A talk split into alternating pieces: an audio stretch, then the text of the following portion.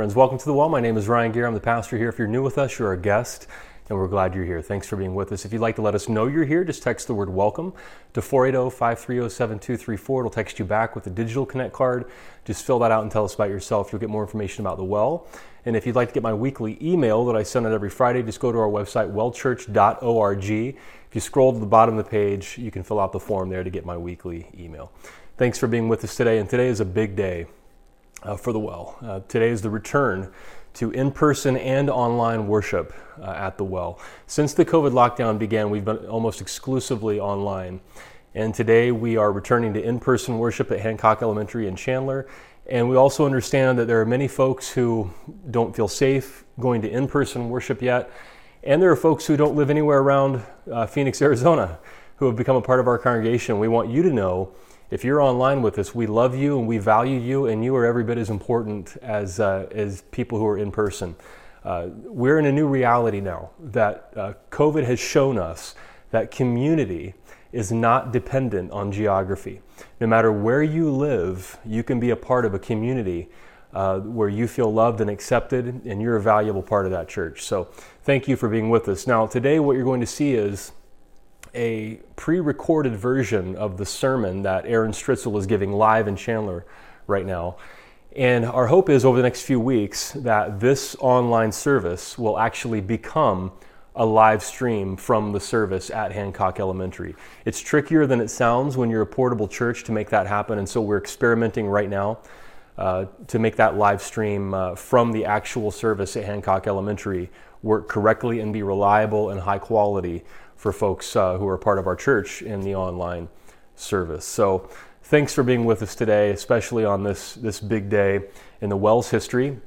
Next week, I'm excited to announce we have special guest Amy Price, who's going to be giving the message. Uh, Amy is a United Methodist pastor in Ohio. She and I went to seminary together, and uh, she's going to be giving uh, the last message in the Ten Commandments series, uh, You Shall Not Covet. And so we're excited to welcome Amy next week. And then the week after that, we're starting a brand new sermon series called Vintage Jesus Spotting the Authentic Jesus in a World of Newly Invented Fakes. Uh, it seems that there are a lot of versions of Jesus that have been made up recently to try to support this cause, or folks, uh, you know, try to create Jesus in their own image to support this agenda. And so we're going to be talking about several kinds of fake Jesuses in American culture, but what the series really is, is a study on parables. Parables are stories that illustrate a spiritual point, and the scripture says that Jesus often taught in parables. And so, what we want to do in this series is discover the real Jesus, the Jesus we read about in the Gospels through his own teaching, through the parables that he used uh, as he taught. And so, we're excited about this series. It's going to be a six week series. And so, after uh, Amy Price is here on July 25th, it starts August 1st, this new series, Vintage Jesus. So, right now, uh, we're going to continue our series on the Ten Commandments with the ninth commandment today, and we're welcoming Aaron Stritzel live in Chandler. And Aaron's going to give the message here in our online service on You Shall Not Bear False Witness or You Shall Not Bear uh, False Testimony. So, let's welcome Aaron now uh, to continue the series in the Ten Commandments. Well, hello, my name is Aaron Stritzel. It's great to be with you all here at the Well today. We continue on our sermon series as we've been looking at the Ten Commandments, trying to understand them in their context, really focusing on this idea that when we understand them in their context, they can still be helpful for us today. So we continue on the ninth command you shall not give false testimony. In high school, I had a friend actually she was a friend of a friend. She's still a friend but i wanted to hang out with this girl because i liked her and this other girl tagged along with her all the time so i got to know her and she was fun and nice. But over time what became apparent is that she would lie. And so we sat down with her wondering like okay what's going on here? Because you told me this and then you told her this and what's happening? And what we found out is what started off as sort of like innocent like we all do sometimes exaggerate the truth a little bit to make ourselves look good it had become a sort of chronic way of living. Like she just lied for no apparent reason other than to make stuff up. And what we realized, even as high schoolers, realized that trust is the vital foundation for any healthy relationship. Like when you can't trust somebody in what they're saying, there's no relationship there. It kind of fragments. and relationships are key to us being thriving human beings. Brene Brown, one of my favorite authors, oh, this is one of my favorite quotes, and she really summarizes this idea of belonging and relationships and the importance here. She says this We are biologically, cognitively, physically, spiritually wired to love, be loved, and to belong. When those needs are not met, we don't function as we were meant to be. The absence of love and belonging will always lead to suffering. So when we don't feel loved and belonging, we don't have healthy relationships, it leads to some form of suffering. We feel fragmented, we feel disconnected. It's hardwired in our DNA, this idea to love and belong. Did you ever know somebody that you couldn't trust? Did you ever know a politician that you felt like lied so many times that you couldn't trust what they were saying? Lies and falsity are dangerous for relationships, but also for society because truth is central for any relationship, but truth is also central for any society to thrive. Because without truth, you don't have any foundation which to build upon. How can you work together with me if you don't trust me? How can we grow together if you don't trust me? How can we build a community together if there's no trust? Yes, trust is earned over time and it can be taken away quickly. Perhaps you've known or uh, had the unfortunate experience uh, uh of having your trust be broken in, in, an intimate relationship. Now, no one I don't think would accuse me of being a conservative, but I don't think conservatives get everything wrong, just like I don't think progressives get everything right. Conserve just simply means there's certain things that we need to conserve to take with us as we progress. There's certain things we need to let go of, but there's certain things we need to continue to embrace. Marriage and a commitment to another person, while extremely difficult, and I don't mean to shame anybody because I've seen and experienced it myself, it's hard. It's hard work. And, and it only takes one person to break that trust. And yet, I, I do agree with conservatives that the, the institution of marriage is a core foundation for the rest of our society.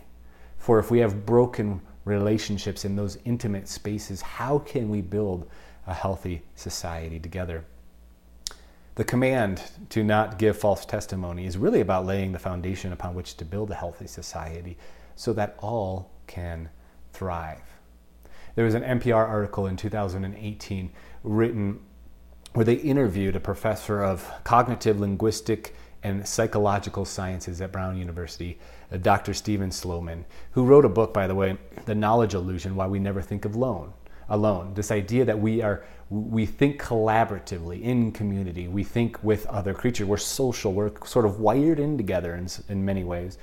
But he wrote this and published this article with 15 other uh, co-authors, 16 total, on fake news. Perhaps you've heard of this idea of fake news, unless you know you've lived under a rock. You have. Uh, Dr. Sloman suggests that probably from the dawn of time, we've told lies and deceived. And yet it's more acute today for three specific reasons. Number one, technology. We have technology at our finger, fingertips all the time, and there's so much of it that it doesn't have to be true. If you get enough likes, if you get enough views, and it goes viral, the truth of it doesn't really matter, which is kind of a scary thought, right?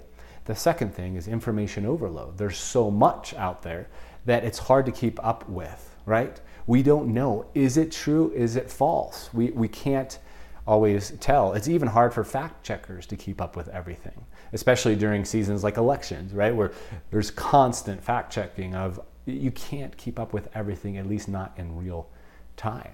And the third thing is echo chambers.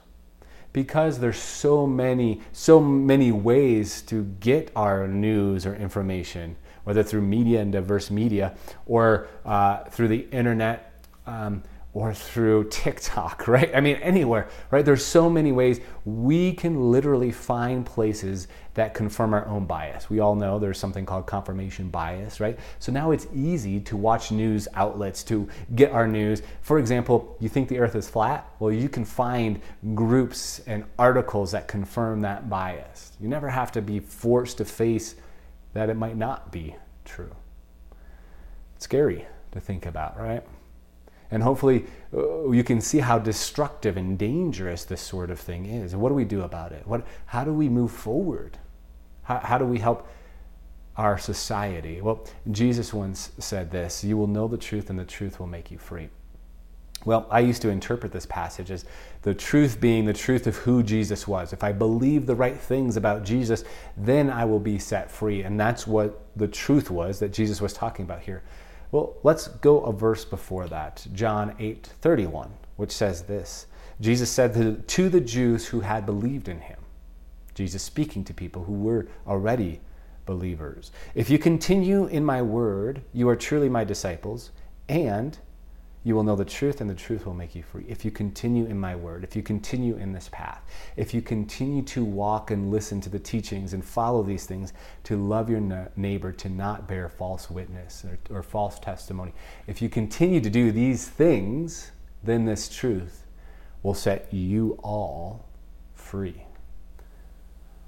Let's step back and look at, yes, the Bible, but let's look at all of history and one of the things that have helped me understand history, uh, I, I, can geek out on this, so I'll try not to go, you know, too geeky with you, but is through like sort of developmental understandings. Now we know that we've developed physically, but integral psychology and developmental understandings suggests this that humans have been evolving and thus growing, not just physically, but mentally, emotionally, cognitively, since we first appeared on this planet that, that we don't see the world in the same way, that we've been kind of growing. As a child grows up individually and becomes, moves through like adolescence and then adulthood, we do the same as a species as well. Uh, one of these sort of um, models, you could say, is spiral dynamics. Perhaps you've heard of it. Here's an image right there, and basically, spiral dynamics, without diving too deeply on it, again, I could geek out with this, suggests that as we move up, you see the spiral, you see those different color codings on there, that those are different perspectives, often called stages of consciousness. Think of it as a different worldview. And you'll notice that the, the spiral gets bigger the higher we go. And the basic premise is this as humans grow throughout history, even as we grow individually throughout our lives, we grow, we become more inclusive. We, we kind of create more space. We, we, we gain more information, gain more understanding. We become more inclusive, but also it brings with it greater complexity.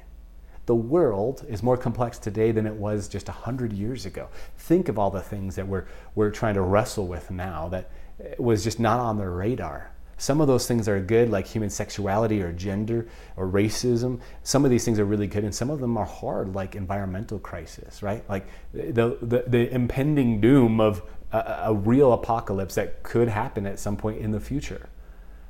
Our world is far more complex now. So perhaps you've been in a conversation with somebody. Like I found myself in many conversations like this over the years where we're both talking about God. And, and what we find is that their view of God is not my view of God at all. In fact, we could be using different words because they think of God in one way and I think of God in another way, which, by the way, I think is why part of, uh, at least part of the reason why people don't like the word God and struggle with it, because God, for many people, means this angry old man in the sky who's ready to judge everybody and cast everybody to hell. And that just doesn't resonate with people anymore. Or perhaps you've been talking uh, in conversation with somebody about a, a certain political issue, a hot button topic, whatever. Say wearing masks and one person might say, you know, I value my individual freedom so much, I really don't want to wear a mask. Like this is my right. Why why are they encroaching on me? What what's going to come next, right? Are they going to take away you name it, fill in the blank there, right? Now maybe they'll wind up wearing a mask out of peer pressure, but they're going to push back. Some people won't, right? Well, you have other people who, okay, well, this is the science, this is the research, these are the experts telling me, okay, I take that information. Will I wear a mask? Yeah. If it's going to help the common good, yeah. I'll limit my individual freedom. These are just one example of two different stages of consciousness, two different ways of viewing the world, and we're bumping up into that all the time. Let's look at this through through the lens of the Bible too. Let's take Noah's Ark. Noah's Ark, we probably all know the story. Growing up, I, I, heard it time and time again. But as a young adult, I began to wonder well, God is all loving, all knowing, all good, created the world, and then just sent this massive flood. It seems like he was kind of in a bad mood, ticked off, and killed a bunch of people and destroyed hundreds of thousands of innocent animals. Like, what is going on here? Well, when understood through a sort of ancient lens, their level of consciousness and how they understood the world, the, the world was very simple back then in, in three-tier universe where the earth was flat and the gods were right above in the sky somewhere literally just up there a few hundred feet.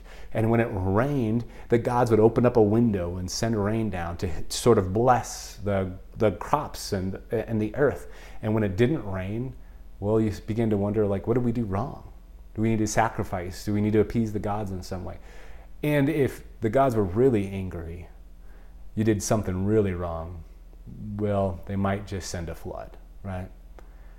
Now, is this the way I understand God today? No, it's not. But can I still value eh, eh, and read and learn from this ancient story that's maybe 3,500 years old? Yeah, absolutely. I can understand because this is about my story, right? I've been shaped by a collective, what, what uh, Carl Jung might call um, collective unconscious these stories and symbols have shaped us. This is about humans trying to make sense because we're purpose making people. We're trying to make sense, so we tell stories, and it's always shaped through our own worldview. It doesn't make it wrong. Doesn't mean we should chuck it all out because I guarantee you and I do not have a perfect worldview right now. And I'm sure I'm grateful that God seems to be working even in the midst of our imperfections and lack of a perfect world view. The command, you shall not give false testimony, is really about this idea of a newly freed group of people saying, how do we build a society? How do we treat each other? Well, we don't lie. We don't give false testimony. We learn to love others. We build a foundation off of trust. Well, here's a question Does our nation trust each other right now? There, there's a book written by Ken Wilber um, titled Trump in a Post Truth World. Um, it is, I think, a must read. Uh, it is amazing. Now, I know there is this pushback, and I get it. I'm right there with you, where it's like, hey, we're over Trump. That was, you know, 2000, that was in the past. Come on, let's live now. We're in a new, we got a new president, we have something new. Let's, you know, just move on. But I think we do a disservice if we don't reflect back and, first of all, acknowledge that it's not over. What happened is going to shape our future for sure. But it also brings to light we can look back and, and ask some questions to try to make sense, to try to understand what really happened.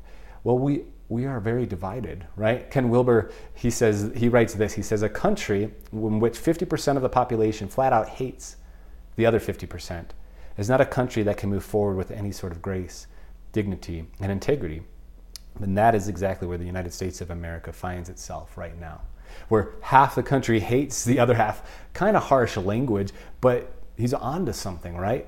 And the premise is this understanding that we develop as the spiral, we move up, understanding that, well, we can't continue that if we're fighting and bickering against each other and we hate one another. The command to not give false testimony against your neighbor suggests that you don't hate them. You don't have to agree, but it does suggest you don't hate them to not give false testimony. This is why when Jesus was asked, What's the greatest command? he responded, Love the Lord your God with all your heart, mind, soul, and strength, and love your neighbor as yourself. Summarize basically the Ten Commandments, all, all 613 of the, the Hebrew Bible commandments. Summarize everything in that way and says it is important how you treat other people. Absolutely important. It might be easy for us today to look back on what happened in 2016 sort of a post truth world and blame conservatives, blame the quote unquote other, those people that are, we might say don't see the world the same way. However, what Ken Wilber suggests is it wasn't conservatives, it was actually progressives that lived in unhealthy ways. Now, here, here's the, the image of the spiral again. You see the top image there is the green. Before we go into what is called integral or maybe second tier, eh, that's not important right now. But this top image, you see the green, is really about postmoderns. Other words that we could use to describe this is progressive, pluralistic, individualistic, multicultural. People who value inclusivity and diversity. Eh, this green um, worldview really came into the scene in a major way in the 1960s, right? Chances are, if you're watching this, you're in that green meme, that green worldview, that postmodern progressive worldview. So, what Wilber suggests was actually it wasn't sort of red or warrior or black and white thinkers or fundamentalists that caused this. It was unhealthy progressives. What exactly? Well, he writes this. He says, when the leading edge, the green postmoderns, has no idea where it's going, then it naturally doesn't know where to go. When no direction is true, because there is no truth, and this is the crux of the struggle of postmodern uh, progressives, the no direction can be favored, and thus no direction is taken. The process just comes to a screeching halt. It jams, it collapses, it turns in on itself, eh, suggesting that the unhealth of postmoderns is that they say there is no truth. Truth is all relative, it's all a perspective. And, and, there is some truth to those things. Yes, I see the world through my own experience, but is it right for me to lie to my neighbor and hurt them? Or is it true that it's better for me to be honest? Uh, Jesus didn't mince words. He pointed away and said, This is the right path. This is the way forward. And, and, what Ken Wilber is arguing is when you have this sort of leading edge and people are meant to go up and become more inclusive and progress, and the leading edge is saying, eh, it doesn't matter. Your truth is my truth, and it all is equal, and it doesn't really matter. And chaos begins to unfold. You have people that begin to almost go back and say, I want something. I want a powerful leader that's going to tell me where to go and how to get it done and where it is. Give me some sort of clarity, make things make sense again. Well, that's exactly what Trump did for a whole lot of people. This isn't really a, an anti Trump sermon, and so I apologize that I've said his name uh, uh, many times. But this is really a critique of people like you and I. How do we hold our truth in healthy ways? How do we grow and give grace to other people, but yet point to truth? Uh, by the way, another way of understanding this, perhaps a, a simpler way, is, is the unfolding uh, of a worldview through three stages egocentric, ethnocentric, and world centric also suggesting that as we come, we're born into this world, we're very egocentric. Change my diaper, you know, wash my face, you know, clean off my spit, whatever that is. We're egocentric for much of our childhood, early childhood. At some point in our adolescence, especially, we begin to shift to become more ethnocentric, where it's about my family, my tribe, my religion, my country. I mean, it, it kind of grows a little bit from there. And Ken Wilber suggests that 60% of the population is, is at that ethnocentric level. Now, that's better than egocentric, but getting stuck there can be dangerous. And, and moving to a world centric space begins to say, oh my gosh, it's not just about my country or my race or my religion. It is more about all of us. There, there's, there's a different worldview going on here. See, this is why I, I think communities, faith communities like the well, are so vital and important. At the well, the well is a place where you are free to express both your faith and your doubts. So you can grow spiritually to become your best self, and you partner with God to make a difference in your life. If faith communities like the well are important because they move and help move people beyond the sort of ethnocentric. Ethnocentric isn't bad, it's a part of the growth process, but getting stuck there is problematic especially when you're faced with world problems, problems that affect all species, all nations. We need to start thinking differently, not just about our nation. This is why, by the way, I think we're, we're faced with nationalism and white supremacy and all sorts of racism is coming out and gender issues, right? Is because for so long we've been stuck at this sort of ethnocentric stage. And I would argue actually that a lot of churches are there. A lot of churches are there. And this is why people are leaving because they're saying, well, it's not just, there's no way you have the whole truth and everybody else doesn't have anything. There's no way that you could be arrogant enough to think that you are going to hell, heaven while everybody else is damned to hell. Uh, come on. Let, us get serious here. Let's, let's think about everybody else in, in different ways. And I would argue this is why faith communities, and as much as I struggle with church and institution and religion, faith communities I still think are important and helpful when they help us move. This is what I think Jesus called the kingdom of God is this movement to greater inclusivity, greater love, where your neighbor isn't just your family, your religion, your nation. Your neighbor moves beyond the borders, right? It moves beyond all this. This is why I believe that communities like the well, when you give, when you participate, when you help, when you show up, you're helping cultivate this community. Because again, we're belonging creatures. We want to belong to something. So we're belonging to things that help cultivate that growth. That hopefully we're not just angry, um, ignorant um, uh, liberals who are shouting, who are known for what we're against. Hopefully we're not just deconstructing and I think that's a part of the unhealth of the green is it's really good at deconstructing. It's really good at saying this is where we got it wrong, this is wrong, this is wrong. But in order for us to move forward, we need to reconstruct something. And that's what faith communities like the Well are trying to do create space to allow people to ask those questions, to deconstruct, and also say, but, and this is coming back to kind of, there's a better way forward. There is a right, true way forward. That it, it might look differently based on your nationality, based on your geography. It might look differently, but there is a better way forward. Let's explore that together. And close with this quote from Brian McLaren, who wrote this book that I would highly suggest, along with Trump in a Post Truth World. Uh, Brian McLaren's newest book, Faith After Doubt. And he talks about four stages of faith and suggests that most churches and most Christians at least are stuck at stage one and stage two. But we need communities and groups like the Well and others who help people navigate beyond those stages, to think more inclusively, to think more in world centric ways. But he writes this, which I find very inspiring. He says this All or nearly all of the pieces are in place for the theological revolution we need. I leave you with that that all or nearly all of the pieces are in place. That every time you show up, every time you give, every time you participate, every time you discuss here, we're a part of that revolution. We're a part of helping people grow up, helping people love our neighbor more, helping build a stronger society. Amen? Let's pray. God, I thank you for your gracious patience with us as individuals and us as a collective that over millennia you are patient with working within our worldview. That we mess up, we've messed up so many times. Yes, we think about our own individual needs or our own tribe needs or our own race's needs or our own nation's needs.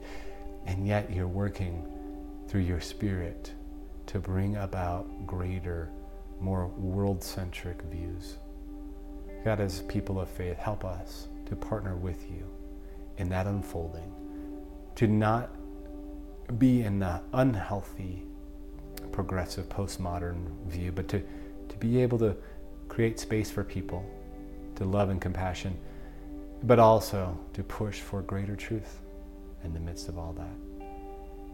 We invite your Spirit to help us in this process as we work together in this. In your name we pray. Amen.